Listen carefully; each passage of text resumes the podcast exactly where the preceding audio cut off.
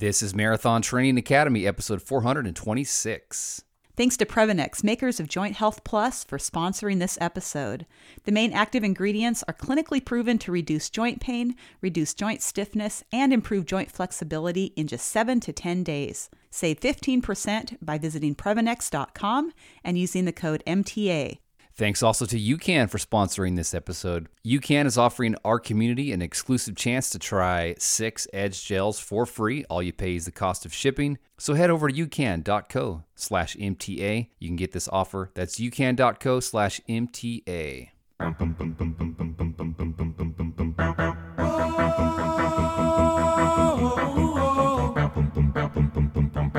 oh.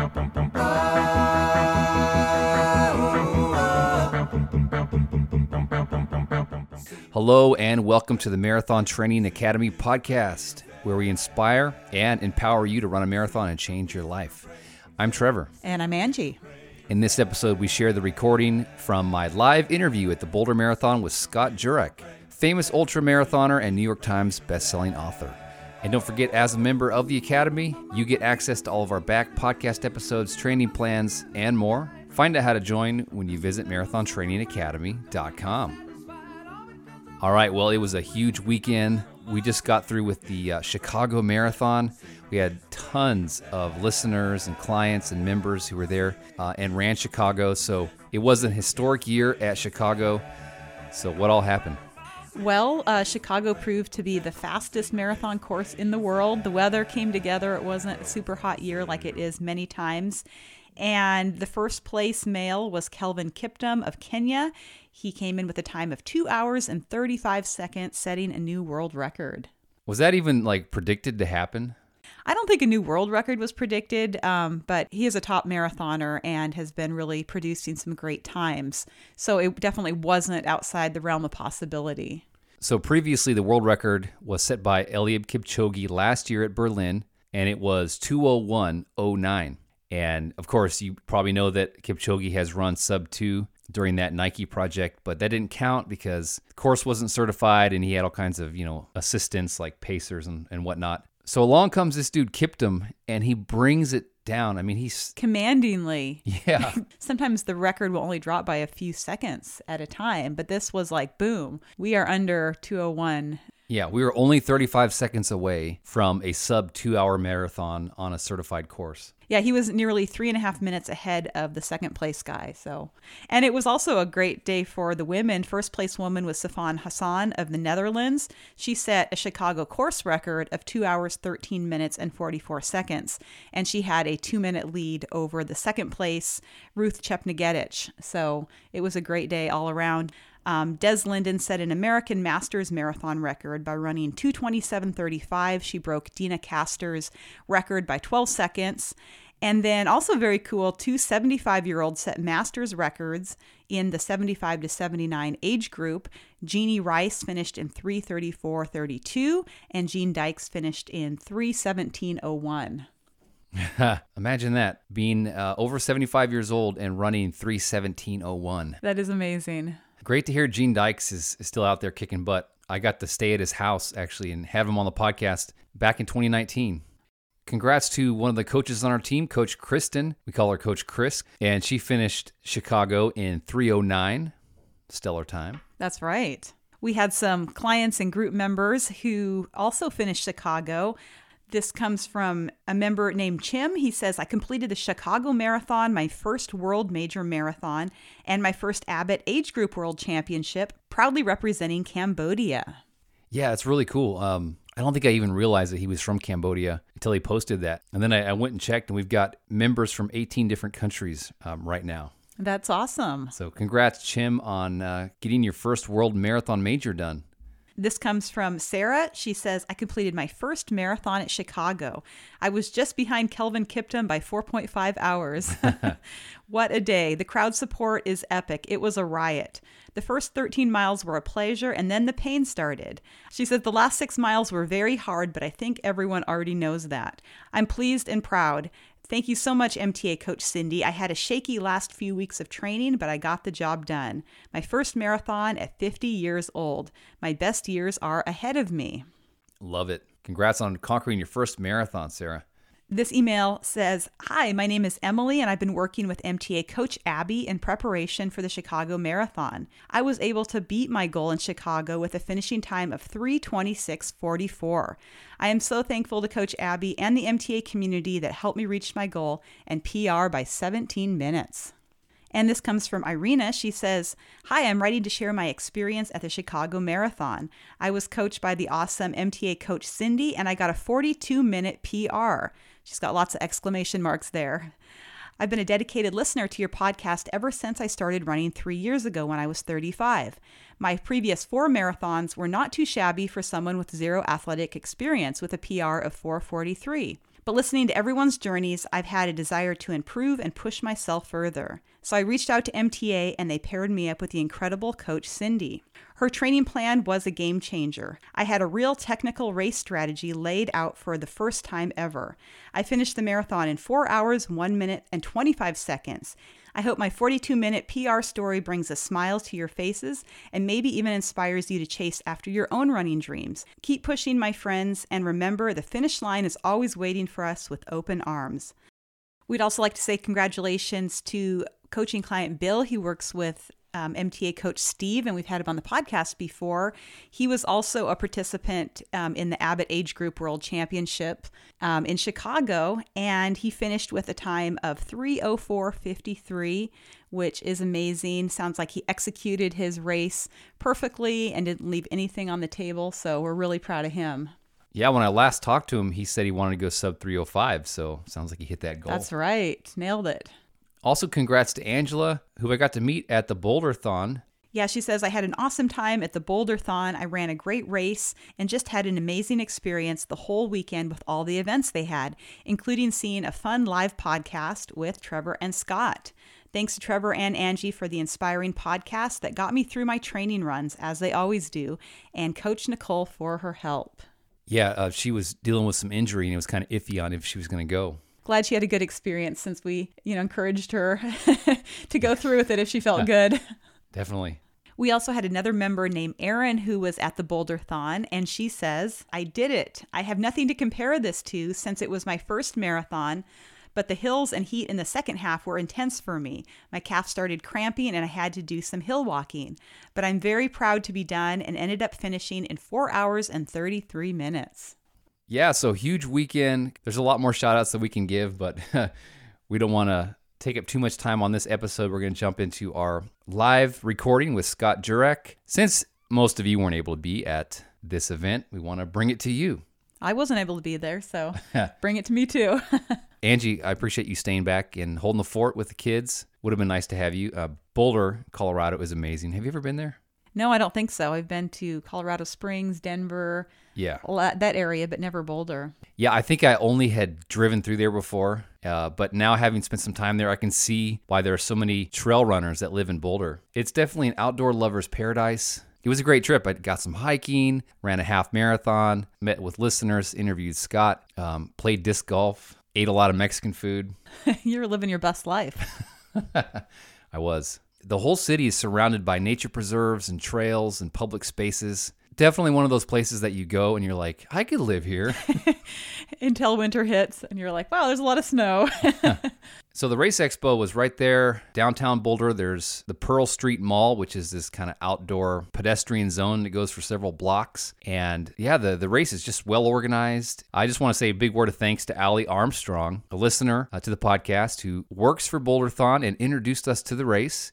And also, big thanks to the race director and founder, Phil Dumonte. He is actually a local uh, entrepreneur, restaurateur, and, and runner who had a vision for bringing this race to fruition. That's awesome. So this year it took place October 8th. Uh, next year it will actually be on Labor Day. Hey, and by the way, if you want to meet up at another race this year, come to the Richmond Marathon in Richmond, Virginia. Quick blurb here about this year's Richmond Marathon. This will be my third year going. Uh, it's so much fun. Of course, they have full marathon, the half, and they also have an 8K. It's November 11th this year, and there'll be an MTA meetup after the race. We figured out that it's better to do our pub meetups after the marathon than before.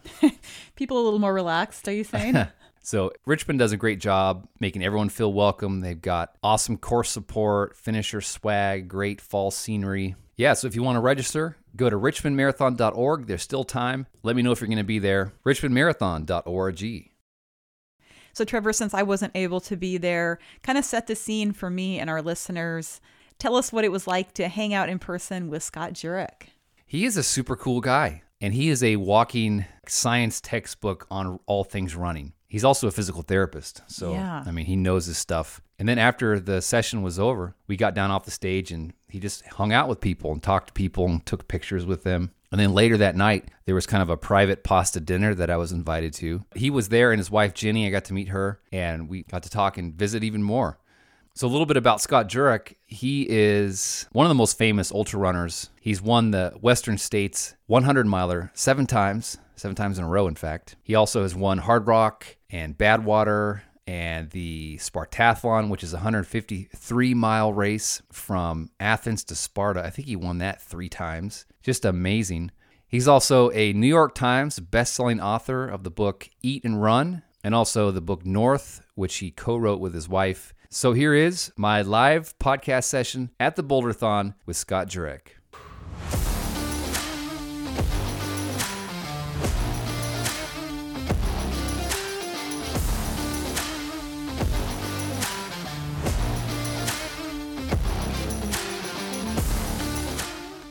All right, hey, hey, we are at the Boulderthon Race Expo. We're about to start, and I am joined here by the uh, race director and founder of Boulderthon, Phil Dumonte. So, this is the third year of Boulderthon, and what gave you the inspiration to start this race uh, three years ago? I'm a runner myself, and uh, when I moved here in 2017, there was no uh, Boulder Marathon downtown. Uh, a lot of trail runs, a lot of great races, uh, but this came to me as a runner, uh, having run 16 marathons. So uh, started to applying for permits and brought the race to life uh, in 2021. All right, and this year we have folks from all 50 states and how many countries? 18 countries here. 18 countries. And give us an idea of the growth of this event since you started it. So we started with 1,600 runners in 2021 and doubled to 3,300 last year. And we are at about 6,500 uh, this year. Um, so we've been doubling each year um, and really grateful to have such a beautiful backdrop here and weather to keep bringing runners to. So Fantastic. Super grateful for you, Phil, and all that uh, your team has done here pulling together this race. Good luck to everyone out there running tomorrow, too. Thank you. All right. Well, this is a live podcast, and we have today a very special guest, Scott Jurek. He's a Boulder local, and he's a ultra running legend. When I got into running uh, back in the day, I heard about ultra marathons, and it was mind blowing that anybody could run that far. And as soon as you hear about ultra marathons, you're going to hear about Scott Jurek. He has won the Western States 100 miler seven times, seven times in a row. He's won various races just all over the world the Spartathlon, the Badwater 135, and uh, he's running uh, the 5K tomorrow with his kids. Woo! I'm sure I missed a lot of uh, a lot of your resume, but I got the important thing the, the 5K tomorrow. That's a yeah. The 5K tomorrow with the kids. That's uh, that's definitely going to be resume boosting for sure. That's right. So let's uh, let's start with this. How did you deal with race day nerves? I know it's a natural to feel nervous on race day, especially if you're doing you know a new distance. Do you have any kind of rituals or mindset that you like to get in to handle those race day nerves? Yeah, I think it's it's perfectly fine, and I think if you're nervous tomorrow, that's a good thing. And so what I try to do is accept that. Um, don't overdwell on it. Get caught up in like, oh gosh, I don't know if my training's been going well. I've got this, you know, little injury that's popped up literally a couple days ago. Sometimes I call them like the phantom race injuries that just seem to pop out of nowhere a couple days before the race. So a lot of those um, emotions and thoughts can be circling in your mind. And I think the biggest thing is just to be like, it's okay to be nervous. I try to funnel that nervousness into excitement and get psyched about the race versus thinking, oh gosh, uh, did my training go well? Oh, I didn't really do that great, you know, 22 miler I was hoping for. I only got 18 in. Or, you know, those kind of things can go through the mind. And I really try to think about all the training runs that did go well. So for me, getting ready for a 100 mile race, it's like super daunting. And you think, oh, there's so many things that can go wrong. Most important thing I think is I try to think about those workouts where everything clicked. I felt like a million bucks out there and that's what I try to focus on. So those of you who think, "Oh, my training wasn't perfect," don't think about that. Don't think about the stuff you didn't do or could have done better. Think about those days that you felt amazing. Think about those runs where just everything flowed.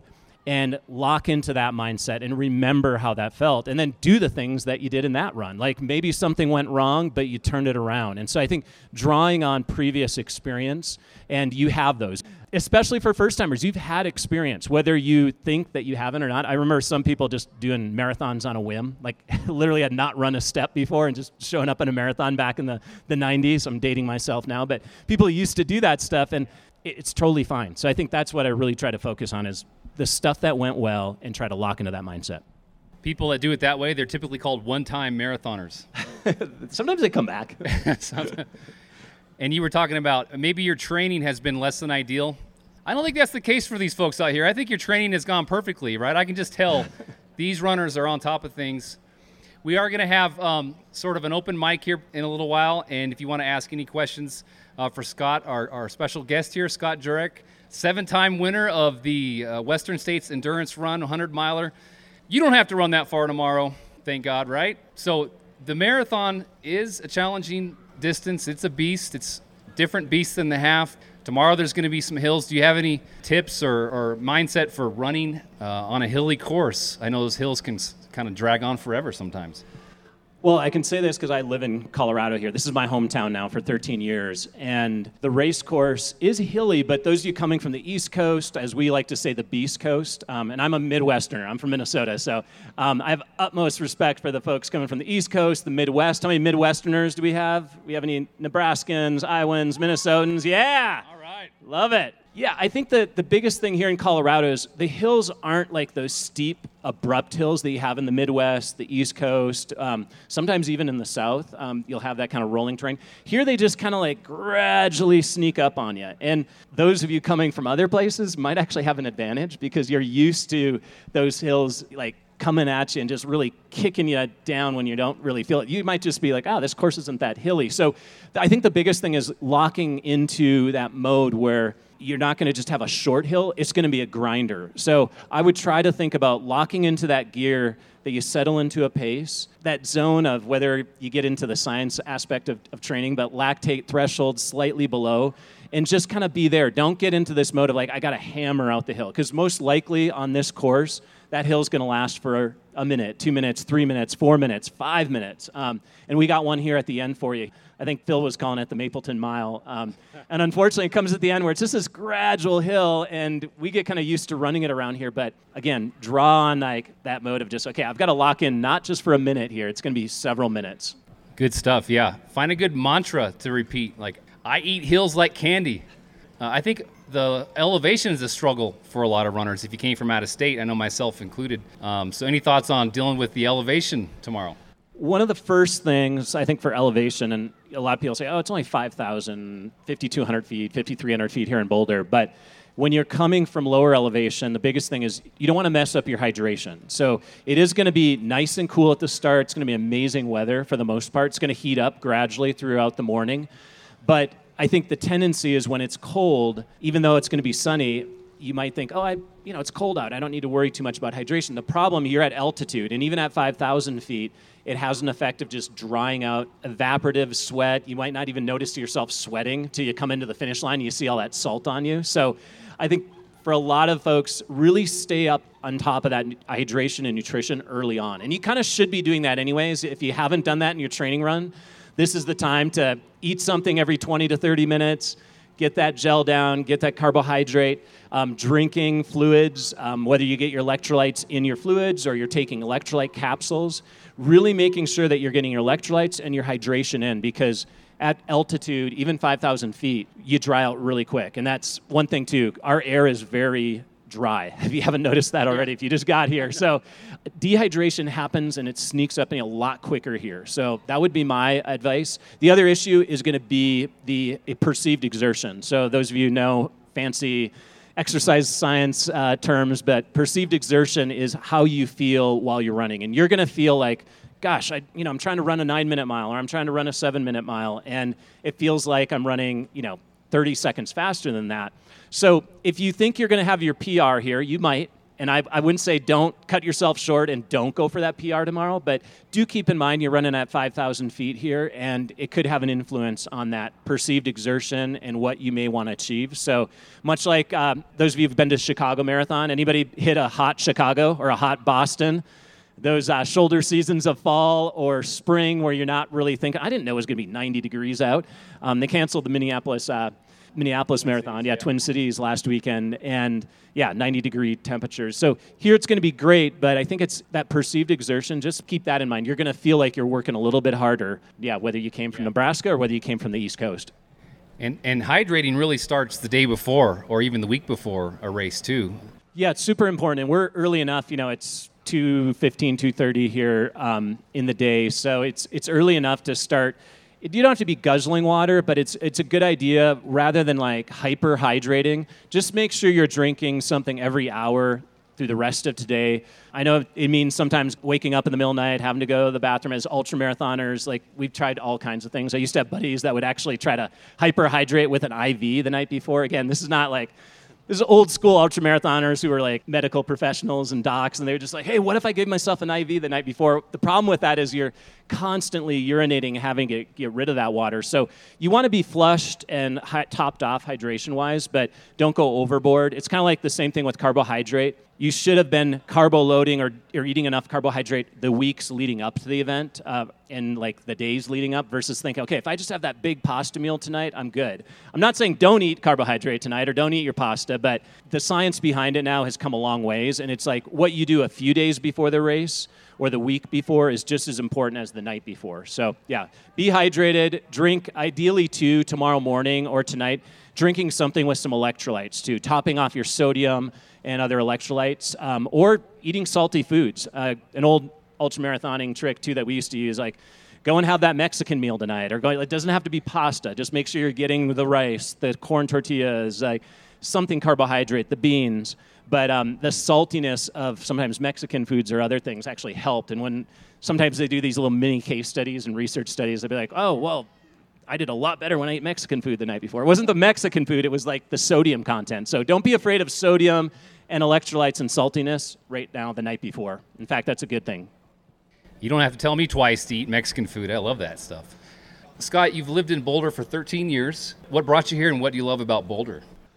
I guess like Phil was saying, I, and I'll, I'll be perfectly honest. I actually tried to avoid Boulder because I always heard how like, oh, Boulder's Bouldier. It's like you know, it's got this like People's Republic of Boulder feel to it. Like the people here kind of just want to keep it their own little thing.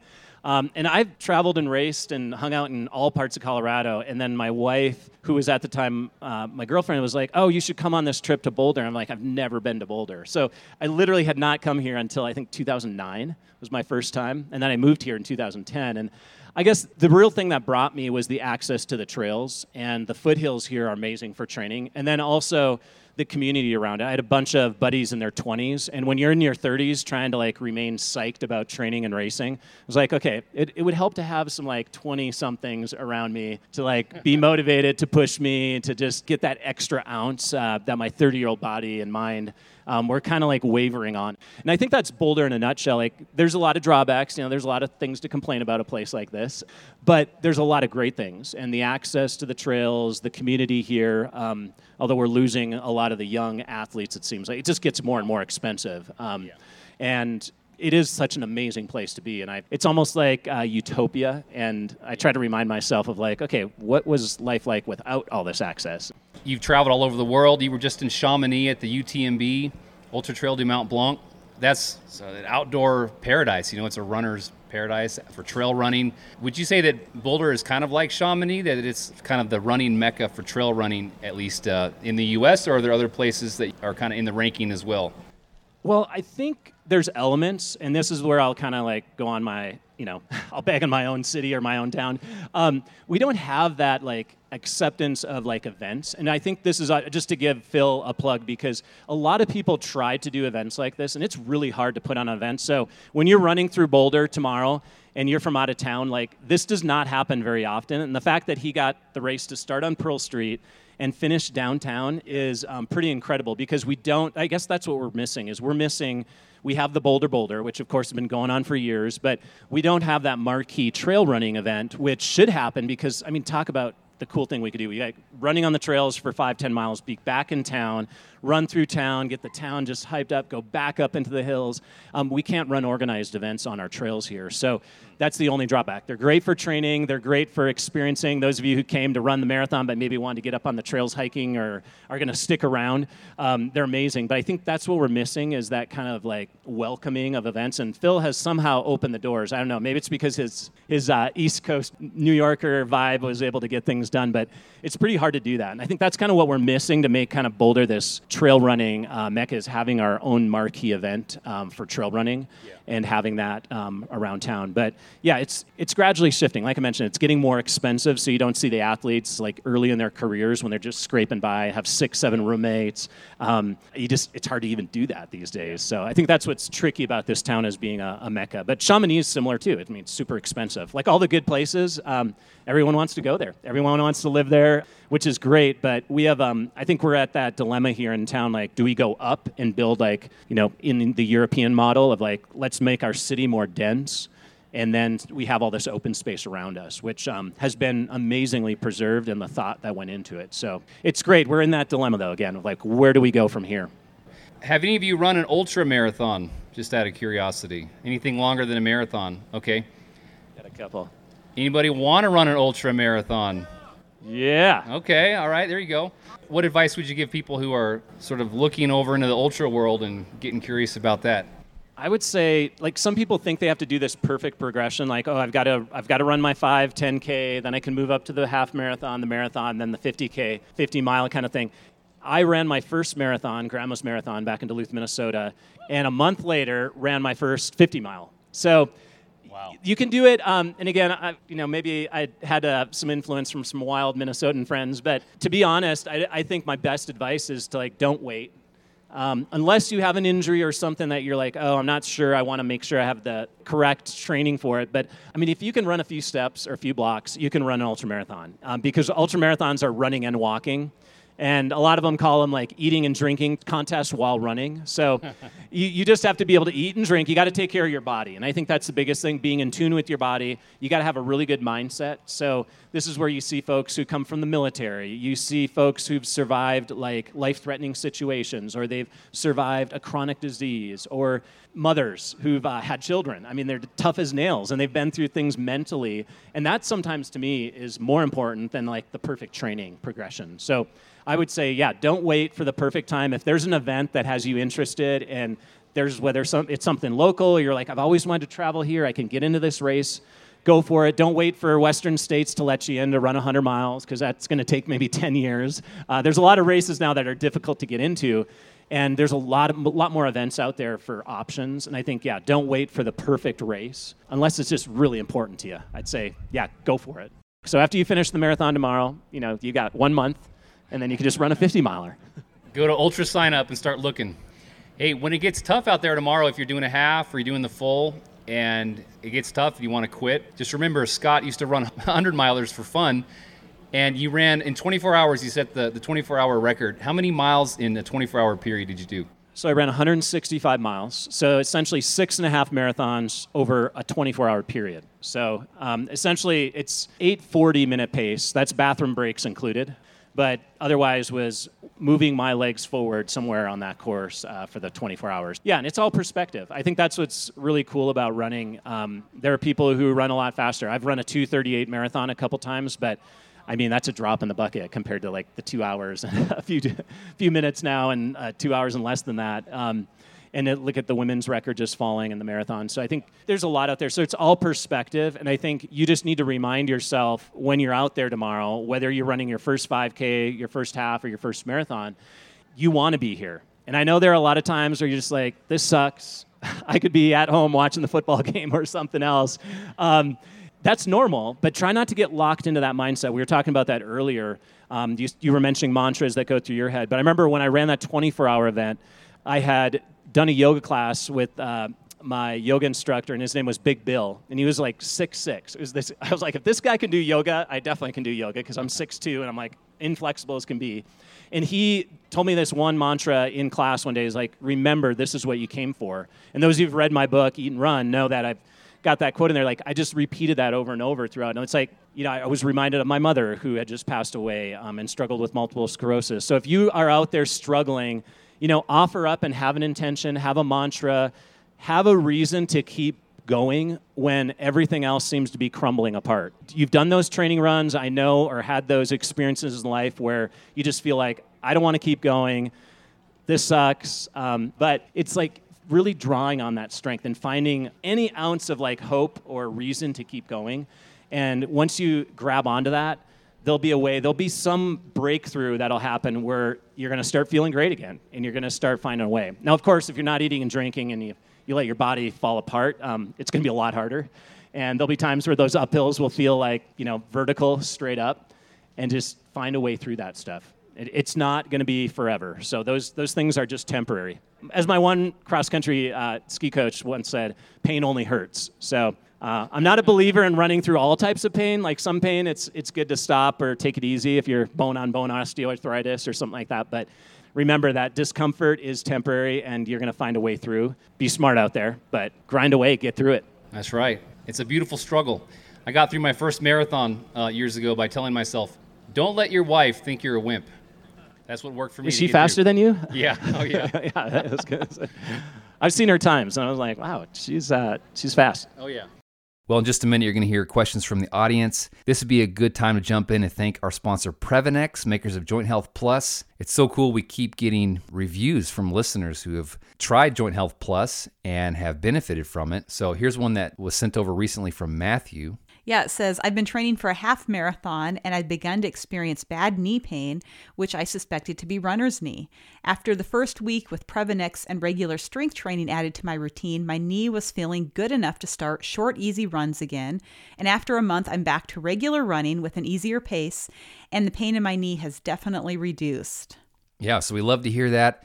In fact, Previnex is so confident in Joint Health Plus, if you don't see a reduction in your joint pain or your joint stiffness in 30 days, they will refund your money. In fact, you'll probably see results quicker than that. The main active ingredients in Joint Health Plus are actually clinically proven to reduce your joint pain in just 7 to 10 days there's few things more disappointing in your training when you start to have joint problems like Matthew was talking about and sometimes it can totally take you out of training and even advance into a full-blown injury. So I'm really glad that he was able to try Joint Health Plus and have such a good experience. Hey, if you want to give it a try, you can get 15% off with our code MTA. Do your joints a favor, go over to previnex.com, look for Joint Health Plus. They got a lot of great stuff over there. previnex.com, use the code MTA for 15% off. Thanks also to our sponsor, UCAN. Uh, UCAN was a big partner of the Boulderthon this year. And Angie, they had edge gels out on the course. So it was really cool to, to not have to carry my personal edge gels and just be able to use the free ones that they were handing out. that is awesome. And a lot of even the top marathon runners that were at Chicago, like Emily Sisson and Emma Bates, uh, Keira D'Amato ran the 5K they are all big users of UCAN, and this stuff works great for the everyday runner all the way up to the elites. Um, it's amazing stuff. I know personally back in the day, over 10 years ago, when I was using regular fueling products and gels, and just, you know, on that kind of roller coaster of the blood sugar spike and then the crash and trying to like get your fueling dialed in, it was really hard to do that without having stomach distress. UCAN is just amazing because it helps you utilize the steady release carbs instead of sugar and keeps your energy on a nice steady level and is very gentle on the stomach as well. Yeah, the Edge gels work fantastic. And if you want to give them a try, you can get six Edge gels for free. Just pay shipping. Go to ucan.co slash MTA. And if you just want to reorder, you can always save 20% with our code MTA. That's ucan.co slash MTA. Okay, well, if you have a question for the man here, Scott Jurek, uh, we're going to pass a mic around. My friend Marcus here has a mic. Raise your hand if you have a question. Hi, uh, I've read your books, so cool to see you in person, Scott. I guess uh, my thing is I'm kind of a novice runner, and I'm bad at stretching. So if you have recommendations for like a five minute warm up, cool down, like what do you do for stretching? Because and how important is it prior to and after a race or if you get a cramp during a race. Thanks. It's a good question. I think with stretching, it's kind of gone up and down over the years in research. Like people, you say, oh, r- stretching doesn't improve your performance. You know, runners, we don't need to have the flexibility of a gymnast or somebody who's doing aerials on a snowboard or acrobatic, very dynamic sports. But it helps when you have certain problem areas or you know like hey i have this imbalance that's been going on for years say from a prior injury or a different sport or what you do at work so I think it's important to pay attention to those things most importantly. I've been a big fan of yoga over the years, and it's not just because of the stretching, it's because of the body mind connection and balance, body awareness. Um, there is some flexibility involved in it. Um, I did a series actually last year that came out with Apple Fitness Plus, and it's like the basically what you want the hack for the runner who only wants to spend six minutes and do six minute routines and I prefer to stretch after runs. So I think with stretching, unless you're doing like a full dynamic warm up, and this is where like if you're doing speed work or doing some intensity, I do recommend that you do some kind of dynamic warm up, and that can incorporate some more active stretching.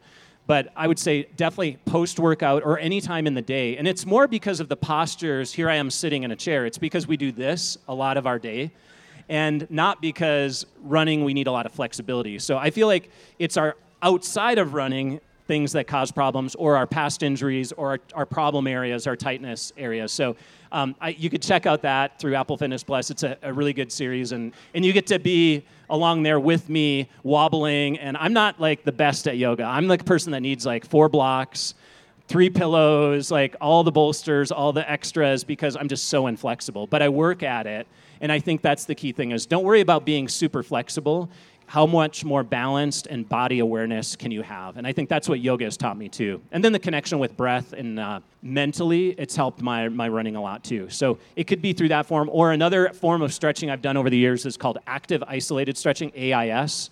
And that's been really helpful too because it's two second holds and you do repetitions of five to 10 reps and it's quick and easy. So you can run through like your hamstrings, your quad, your calves, like the problem areas that runners typically get tight in. So yeah. Would I spend um, 30 minutes a day stretching if I were a runner? No. So I will tell you this, and I'm a physical therapist, have been one for years, um, have a background in that. I would say that it's best to probably focus more on strengthening if I were going to put more time throughout the day. Runners are notoriously weak in a lot of areas. So I think some flexibility, some stretching, but focus on your strengthening and particularly your hips, your glutes, quads. You'd be surprised. A lot of runners are weak in certain areas where you're like, oh, they got to be super strong. So do some stretching, but if you're really wanting to improve your performance, strengthening is where you're going to see the biggest improvement. Wow, good stuff. Did you write all that down? I hope you wrote all that down. Okay, we have it. We're going to record it. How many of you have you've dealt with a running injury before? Okay, but you're if you're not raising your hand, you're lying to us because we all, we all have some type of injury. I feel like, but there might some of you might be lucky. We know the statistics. okay, another question.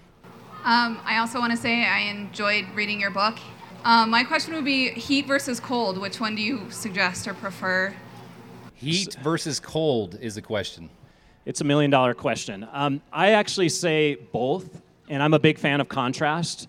So cold essentially and there's a lot of debate on this. There's, you can find research studies that say don't ice an injury because you actually want that inflammation to keep that inflammatory process going, like your body is naturally trying to heal.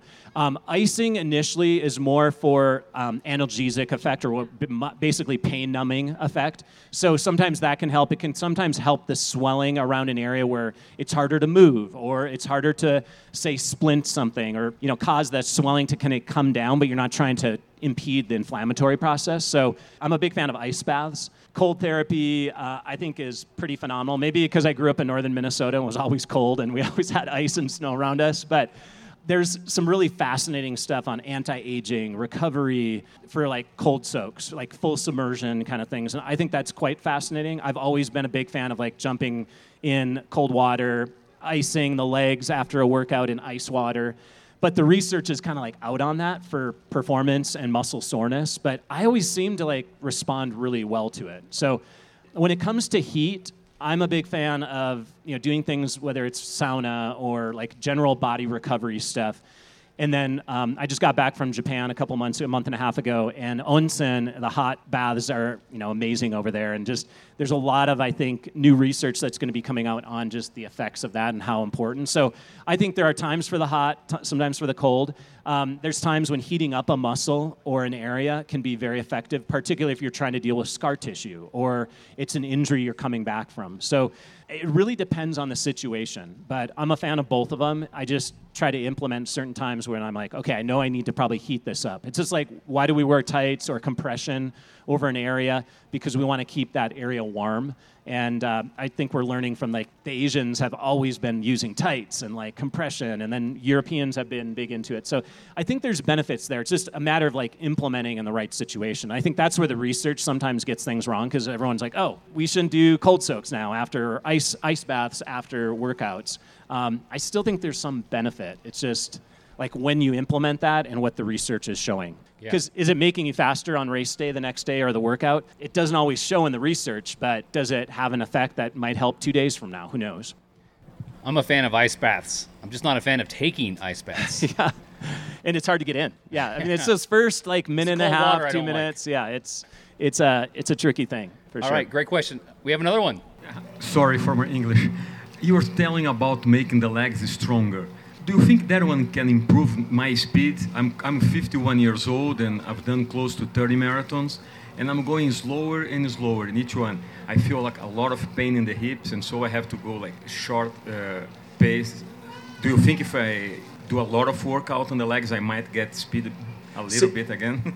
yeah, so the question is he's 51, I think he said, or, yeah, 51. And you're the perfect candidate. Um, and anybody actually over 25, 30 years old, basically somewhere around 20 to 25, we actually start to lose our strength. So if you don't do anything to maintain your body strength or improve upon it, you actually become weaker. So literally, it's pretty quick. Uh, so in your 20s. So by the time you get to your 30s, 40s, and 50s, you, know you haven't done much strengthening, and a runners think, "Oh, my legs are strong. I don't need to do anything." And when you're describing your stride and the dynamic part of it, you're just kind of feeling like your body's stiffening up. It's probably that combo of that flexibility, agility, strength component. And you'd be the perfect candidate to do some strengthening. And that's where runners, I think, sometimes ignore their legs. Um, we know like oh core strengthening is important, but we sometimes think oh I don't need to do my legs because I'm running with them all the time. But anybody in their 30s, 40s, 50s, 60s, you can improve your strength. And so sometimes the cardio, you know, your speed is going to diminish over time. There's no doubt about that. I, I wish I had the fountain of youth. I'm, I'm turning 50 this coming month. And uh, I wish I could say, like, it's harder to run those faster times on the track or the speed workouts or those shorter races, but you can still work on it. And I think the magic or one of the magic bullets is working on your strength um, and your ability to stride in that neuromuscular firing that you sometimes can just kind of, again, posture, all of those elements. So that's where I think the things like yoga, strengthening, um, it's the supplemental training. So yes, you should do your speed work still, but think about maybe adding some supplemental training. Like dedicate another hour per week if you don't do anything right now, and then like maybe cut one of those running workouts and, and do some strengthening and, and agility and working on that neuromuscular firing. Because yeah, it's pretty key. And you can. It's amazing as a physical therapist. 90 year olds, you can work on their strength. Like I was amazed. Like even 100 years old, you'd work with them in physical therapy in a nursing home, and you might think, oh, I'm too old. Like you can improve strength at any point in your life. Whereas speed and your cardio, those are trickier things to like say like are you going to have the same VO2 max as you were in your 20s? Probably not, but you can maybe work on diminishing that by other aspects of your running economy. So, running economy is how efficient you are on the run. I think that's where the most advances will happen too. Like we're seeing more in sport watches and measurements of like, you know, ground reaction time and how long you're spending on the ground. Those are the things to look at. So, work on your stride rate and your your ground contact time is one of the, the biggest things too. All right, excellent. Who's got the mic? Um, be curious to get your thoughts on forefoot striking and then just the rise of how much cushion are now in shoes and those kind of seemingly contrasting things. Yeah, it's a good question. So, um, heel striking, forefoot striking, midfoot striking. Um, it's it's interesting because when Born to Run came out, everybody was talking about barefoot running, lowering the stack height, basically the, the profile of the shoe. So you drop the shoe down, more minimal shoes, um, running barefoot. All these things were more in vogue, and I think the trend was in a good direction. Um, now we know about carbon plates and all these things. Like there's advantages to them. So it's like, how can you still keep, I guess, that lower profile while still benefiting from some of these advances in shoe technology? And then you have the what we call, I don't know, the high tech foams, whatever you want to put that label on. But the the EVAs and the, the foams that they're using now in running shoes have tended to increase that stack height. Um, but now you're seeing that drop more. You know, the brands that have been so much you know proponents of like stack heights and oh you got to have more of that foam now they're bringing them down because the elite athletes don't want that and know that they may, don't need as much as somebody say who's getting through a hip injury or who has bone on bone but doesn't want to get a hip replacement yet. So I, I think it depends on the individual and it depends on the distance you're running. So it really depends but if you're going to run an 800 or you're going to run a 1500 you're going to be on your forefoot the whole time or you're going to get smoked. So if you're somebody who's running for fitness and trying to break PRs and trying to make advancements and you're running marathons, I would say midfoot is probably the best place to be. Like you don't want to be heel striking, you may not want to be fully on your forefoot, just in that midfoot range. So I think as a whole, if I were to recommend like one way to run in terms of foot placement and foot strike, I would say midfoot would probably be the most. Except for those times when you're really ripping on the track, you're going to be running more forefoot because that's naturally a quicker technique or a quicker way to run. What are you running So I in think- these days, Scott? I mean, if I were to mention, I run for Brooks. I'll be honest. Like I'm, I'm partial for sure. I've been running with them for over 20 years. Um, on the trails, I'm running in currently. Um, the Catamount is my shoe of choice. Um, the Catamount 2. When it comes to the roads, um, I run a little bit of everything. I run them in the launch. I have, of course, tried the carbon plate shoes, um, HP2s, you know, um, Hyperion Elites, you know, doing those. I think the biggest thing for selecting a shoe is it's a matter of like what do you need what are your personal preferences are you somebody who prefers a more cushioned ride or are you willing it sounds like you know to he had the question like maybe go I, I just tend to be a little bit more lower profile i think it's just a matter of like personal preference but i like to run a little mix of everything but my personal preference would be a, a lower profile shoe for sure i love that more natural low to the ground feel High profile man, low profile shoe. yeah i guess i don't know i'm not that high profile i think These sometimes Great, great questions, man. We're getting in the nuts and bolts of a lot of good stuff here. I think we have time for yeah, couple just more a out there? couple more. If you got a question for the man, Scott Jurek, ask anything. Hey, uh, so around mile 20, a lot of people hit the wall. So, what's your advice for getting through the wall? my first line of advice so i mentioned if you if you just got here i mentioned a little bit like mantras and you know relying on experience because i think that's important like getting through whatever however you got through that in your long training runs but um, one of the biggest things is um, if you've hit the wall, it can be a neuromuscular fatigue kind of thing. But in general, most time people, if they haven't been getting enough carbohydrate in, that's when they've hit the wall. And if you hit the wall super hard and you're super depleted in your glucose, anybody seen stars or hallucinated or had experiences like that? Yeah, he's raising halfway raising his hand. I see some people, but that's usually a case of carbohydrate. If you're seeing stars neuromuscularly, your brain is not firing, you're just not getting enough carbohydrate. So rather than how do you deal with hitting the wall at mile 20, don't let the wall happen at mile 20 those of you, and I know it's easier said than done, but when you're out there tomorrow, um, part of it is pacing. So if it's the muscular fatigue thing, you went out way too hard. The bigger issue, though, a lot of times is that carbohydrate. So every half hour, make sure you're getting down a gel, like somewhere between 15, 20 grams. Those of you who are larger individuals, I'm 6'2, 165, 170 pounds. I need to take like a full 25 grams of carbohydrate. So, and if you're somebody who's bigger than that, like it's really body size based. So don't eat like your 120 pound training friend or your partner.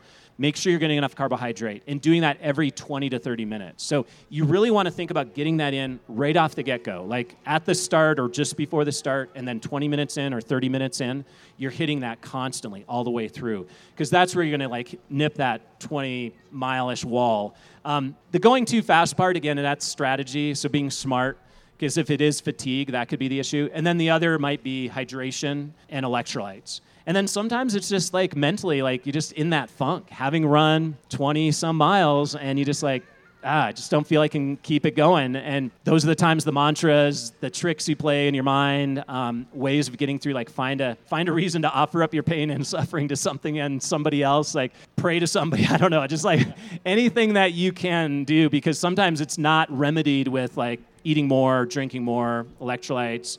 um, sometimes it just happens where, yeah, it's just mentally a tough place to be, especially if you've never been there before.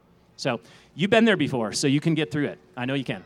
A good playlist might be able to help There too. Music is like, I think there's been several research studies looking at it can be as powerful as ibuprofen. So put that music in versus ibuprofen. Ibuprofen will torch your kidneys possibly. Like, I'm not a medical doctor, but I've had friends who've taken way too many ibuprofen. They popped like 20 some in an ultra for 100 miles. Just dangerous stuff. I've seen people do things in marathons too that just don't make sense. Like popping two every hour. I'm just like crazy, even for four hours. Don't do it. If you're having pain that is impeding your running, you either shouldn't be at the start line or embrace that pain. But I think taking ibuprofen while competing in the heat or longer endurance events is not a good plan. Um, why do we run? We're running to experience this really deep down, getting through, grinding through things. And if you're taking ibuprofen, you're kind of cheating yourself of that experience, I think. Vitamin M, music. How many of you run with music? You're going to be listening to music tomorrow. All right, let's try to guess what type of music Scott likes. I have no idea. How many think he looks like a classic rock kind of guy? Classic rock. How about a heavy metal? He's straight liquid death, heavy metal kind of guy. Uh, gangster rap. Okay. classical. He maybe a classical. He's a sophisticated guy. Maybe he's a classical music. Country. What else is there? Taylor Swift. All right, Scott. What is There's, it? I mean, so here's the thing with music. Everything and all of the above. I like angry music, like Rage Against the Machine, heavy metal. I'm, I'm from northern Minnesota. We were all about like country and heavy metal and classic rock, of course. But I listen to it all, and I think there are the times where, yeah, the beat of you know a good hip hop, like gangster tunes, are awesome. I think there's times when I've even done chanting, and I know this sounds crazy, but my yoga when I was really doing yoga like three, four times a week. I don't know anybody know Krishna Das. Like he's basically does kirtan, and like the chanting would just really get my legs into a rhythm. And I know it sounds crazy, but like drumming, trance, I've done it all. And I think there's certain times for everything. And sometimes it's good too to keep the music off for the first hour of your run. My wife jokes that her legs stop working when she doesn't have her music. So she's tried to save it for the second half so she really feels like okay now i'm going to get my music. So um, play around with different yeah playlists where at different points you're going to need different music and you never know what that's going to be but i've used a whole mix of it. And yeah i've had some mellow stuff. I haven't done straight up classical or my kids music. That's like yeah. The, the four year old preschool or five year old preschool music isn't probably the best uh, jams but Well, we have dove into a lot of great topics. Thank you, everyone uh, who asked a question, everyone who stayed and listened. We, there's another session coming up at 3 o'clock, so we're going to vacate the stage. Let's all give it up for Scott Jurek. Thank you, everyone. And uh, have a great race out there tomorrow. It's going to be amazing weather. Um, enjoy Boulder. If this is your first time here, welcome. Remember your strategy, stick to it, eat, drink, get your electrolytes in, and then just grind away later in the race. And uh, enjoy Mapleton Mile, as uh, Phil calls it. All right, you guys Thanks, have Trevor. what it takes. It's been awesome Thank you, uh, being up here on the stage. Thanks. Likewise.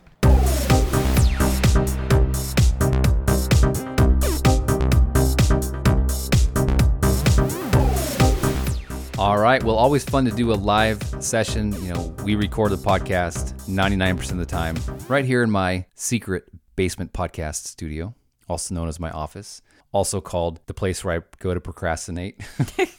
A lot goes on here, huh? a lot goes on and doesn't go on. no, but it's it's fun to do a live event, and I'll be doing another one at the Richmond Marathon. Hopefully, if everything works out. So thanks again to the folks at Boulderthon for making this possible, and thanks again to Scott for providing such great value to all the folks that were listening, and for being such an inspiring dude. so you ran the half marathon, Trevor. Uh, real quick, how did that go? And were you able to do any other fun things in the Boulder area? Yeah, so the next day I got up and the hotel that they put me in was actually within walking distance to the start line. So I walked the start line and I saw a VIP tent. And then I realized I actually had a VIP bib. What? you were a VIP. I know. First time ever I've gone to a VIP tent. It was cool. There was like bagels and coffee and bananas. And they had their own porta pots. Nice.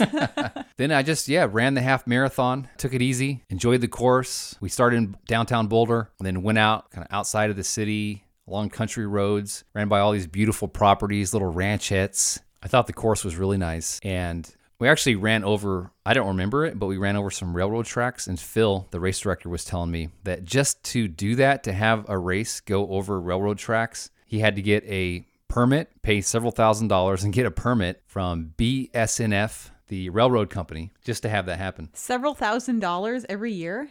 Yeah. That's crazy. Well, you've heard of those races, right? I think it just happened recently where a train stopped yes. uh, the runners and people had to wait on a train. like six minutes or something. I mentioned that to him. He's like, "Yeah, that's why we had to get a permit." Does it guarantee a train won't come during that time? I guess so. Uh, There's a lot that goes into a race. Yeah. So the next day I got up and I drove up to Estes Park, sort of the gateway to the Rocky Mountain National Park, and then over across the mountains down to this little town called Nederland, which was named by Dutch settlers. It's just so refreshing to be in the mountains. Yeah. Great energy there. I think a lot of people who came from out of state to the Boulderthon had other stuff that they were going to do. Like I, I talked to a few listeners who were going up to Breckenridge. If you like to do runcations and combine a trip with running a, a marathon or half, check out Boulderthon for next year. It'll be on Labor Day. Oh, and the medal's beautiful too. Look at that medal over there, Angie. Yeah. Mount mountains, the city. Very nicely done. I'm a connoisseur of fine metals. All metals are produced with 100% recycled materials. Very nice. Well, I like it even you didn't better. even read that. I didn't even look at the back of it. so that's it for this episode. Thanks for being a listener. And of course, if you want to connect with us, you can find us on our website, marathontrainingacademy.com. Send us a message uh, if you want. We've got a contact form over there. We'd be happy to help you out, answer any questions you have about training, get you connected with a coach. You can also find us on Instagram and Facebook at Marathon Academy. Until next time, remember you have what it takes to run a marathon and change your life. Well